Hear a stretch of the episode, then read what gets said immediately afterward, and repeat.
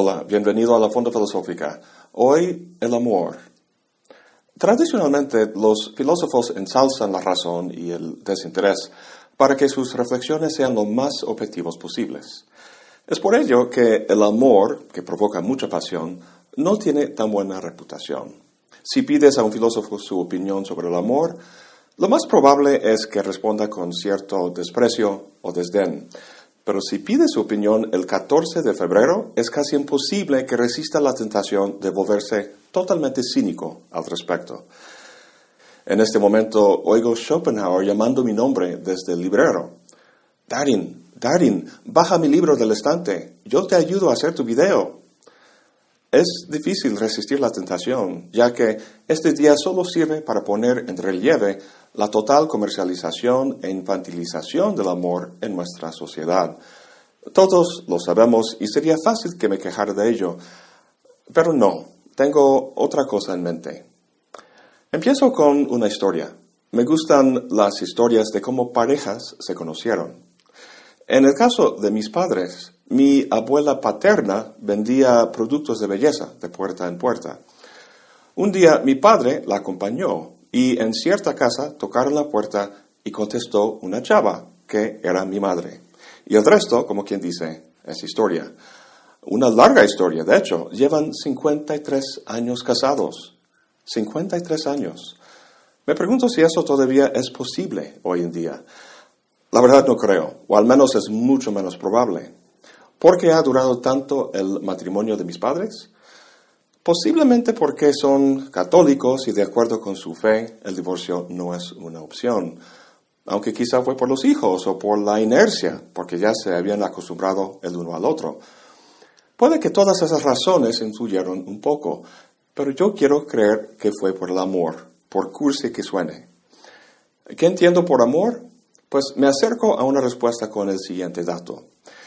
Mucha gente que se casan, sea en la iglesia o no, leen en su boda unas palabras de una epístola que San Pablo escribió a una comunidad de cristianos en Corintio. Ahí dice, el amor es sufrido, es benigno, el amor no tiene envidia, el amor no es jactancioso, no se evanece, no hace nada indebido, no busca lo suyo, no se irrita, no guarda rencor.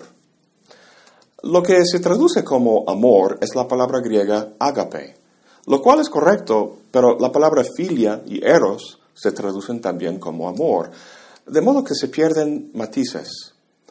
Algunas traducciones de la Biblia traducen agape en esta epístola de San Pablo como caridad en vez de amor. Eso me parece muy sugerente. Caridad en este contexto no tiene el sentido contemporáneo de donar dinero o ropa a los pobres, sino de ocuparse del otro, del prójimo, de querer el bien para él, de ser compasivo y solidario con el otro. ¿Es ese amor al prójimo, el ágape, lo que conmueve a los novios en la boda? ¿No es más bien el eros, esa intensa atracción loca que uno siente no por cualquiera, sino por alguien en particular? Pues sí, pero no del todo. Es, es que es más complicado que el uno o el otro. El ágape y el eros se distinguen en su aplicación o extensión. El uno capaz de aplicarse a cualquiera y el otro, el eros, a uno solo o a muy pocos. Sin embargo, al combinar los dos, al tratar con caridad el objeto de atracción erótica, nace el amor en su sentido pleno. Al menos eso es lo que quiero pensar.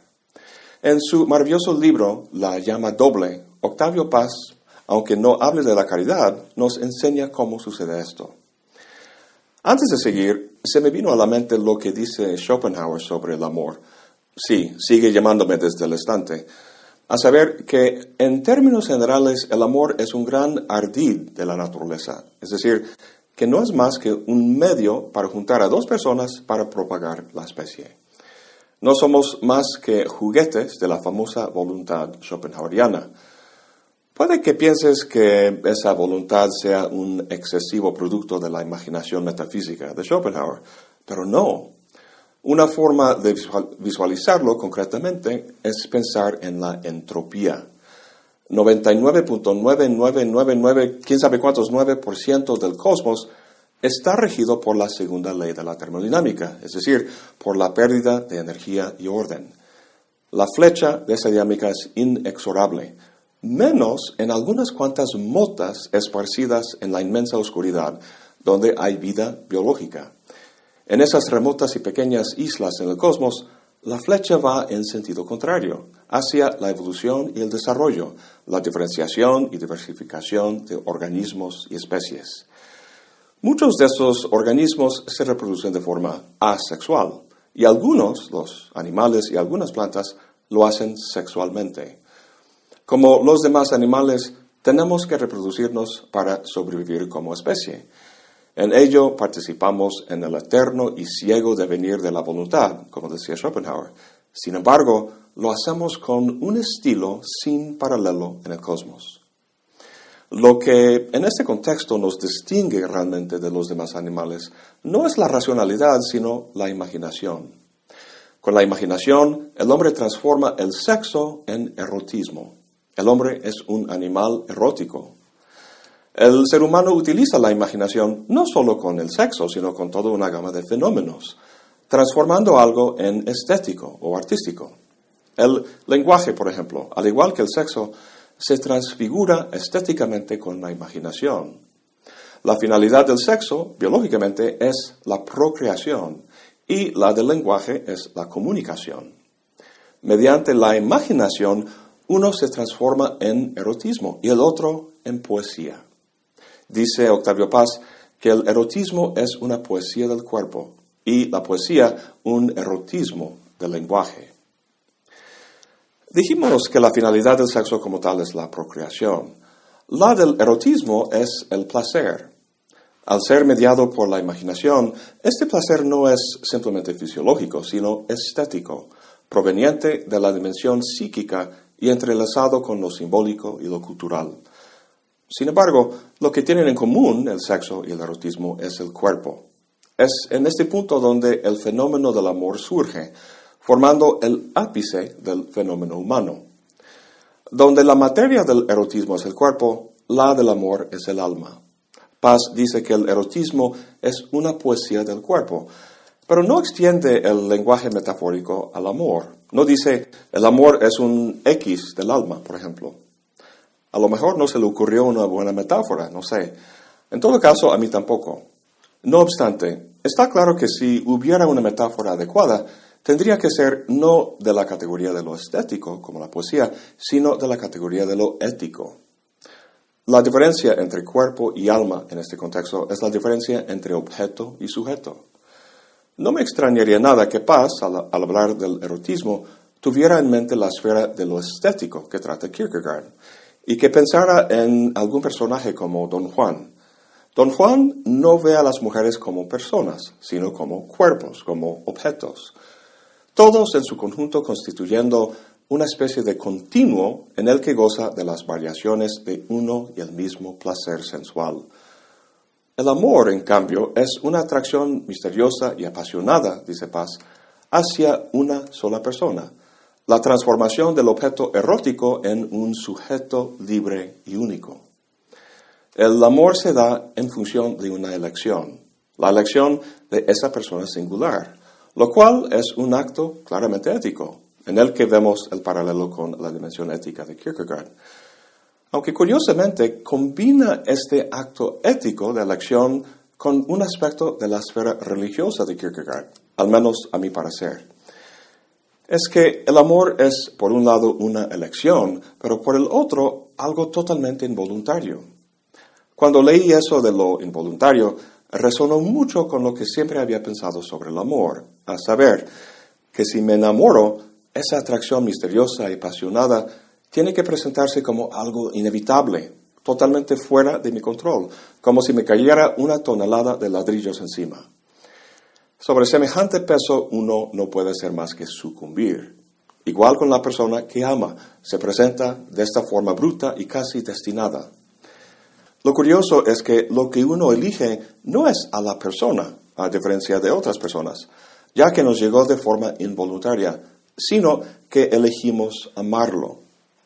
La forma en que Paz entiende y maneja la elección en su reflexión es muy distinta a cómo lo manejamos hoy en día. Al principio preguntaba si sería posible hoy en día que dos personas permanecieran juntas 50 años o más. Creo que sería muy difícil, y eso debido quizá a cómo entendemos y manejamos la elección. Es que vivimos en una sociedad sumamente consumista. Lo que valoramos sobre todo es la libertad, la libertad de elección. Entre más opciones para la elección, mejor. O sea, mejor poder elegir entre una amplia gama de marcas de coche o tiendas de ropa que uno solo. Pues resulta que este escenario no es tan bueno como pudiera pensarse.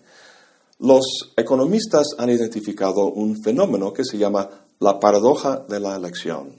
Por ejemplo, en una tienda donde ponen una mesa con muestras de algún producto como mermelada, si ponen cuatro o cinco sabores de mermelada, la gente los prueba y cierto porcentaje compran el producto. Si ponen 15 sabores, por ejemplo, el porcentaje de los que compran baja mucho. Es que la gente empieza a probar, van de uno en otro, luego se confunden, no están seguros y piensan mejor no comprar por si llegan a casa con un sabor y luego dicen, no, debía haber comprado el otro. Para evitar esa incertidumbre y posible arrepentimiento, no compran. De modo que entre menos opciones, mejor.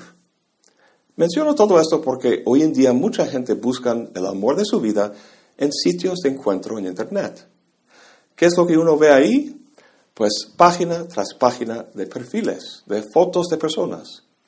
Uno se para en un perfil y piensa que está bien, o al menos no está mal, pero luego dicen, a lo mejor el amor de mi vida esté en la siguiente página. Entonces siguen. Lo que está ausente aquí es el aspecto involuntario que menciona Paz. Si uno está en control, la única elección que puede haber es entre diferentes personas. Personas que, al menos en el entorno digital, se tratan como objetos. Nuestra forma de entender la elección indica un apetito por la posesión, pero la elección de la que habla Paz transforma ese apetito en una especie de renuncia, en un rendirse ante el otro. Esto es muy parecido a la actitud de fe, de fe en lo absurdo, que comenta Kierkegaard en la esfera religiosa. La posesión del otro niega la libertad de ese otro, reduciéndolo a un objeto. El amor, en cambio, es cuando uno elige libremente el destino que le ha tocado en la forma de esa persona singular. Y eso puede suceder si uno rechaza la posesión a favor de una negación de la propia soberanía de uno. Como dice Paz de forma tan bella, el amor es un accidente que nuestra libertad transforma en una elección. Y con esto vuelvo a mi reflexión sobre la epístola de San Pablo y la traducción de ágape como caridad. Por un lado, creo que me gusta esa traducción porque la palabra amor es tan abusada y sobrecargada de sentido que se presta a entender desde la relación de uno con Dios hasta con el chocolate, por el otro extremo. Lo que yo entiendo por amor va muy de la mano con lo que dice Octavio Paz y se hace más explícito con la palabra caridad. Sí, caridad o ágape tiene ese sentido de amor al prójimo, de ser solidario y compasivo con el otro, con cualquier otro. Pero al aplicarse a esa persona singular con la que te comprometes, sucede algo especial. Recurro a la famosa dialéctica del amo y el esclavo de Hegel para explicar lo que quiero decir. El amo quiere que el otro le reconozca y para ello lo domina, lo posee, convirtiéndolo en esclavo o siervo más bien. Como famosamente revela la dialéctica, el amo no recibe ese reconocimiento porque al haber rebajado al otro a un nivel inferior, su reconocimiento carece de valor. El siervo, en cambio, al someterse al amo y obedecerlo, encuentra en el trabajo que está obligado a hacer cierta agencia y autonomía. Es decir, mediante su servidumbre, el siervo cobra una humanidad de la que el amo, por su afán de dominio, ni se da cuenta. El siervo fue obligado a someterse, a negar su soberanía, como diría Paz. Pero a lo que voy es que en el amor entre dos personas, esa es una actitud que uno puede tomar de forma voluntaria.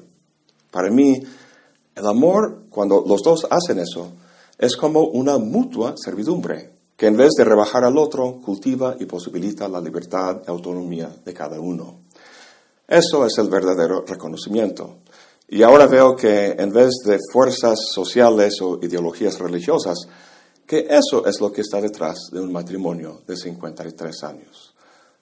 Feliz día del amor y la amistad.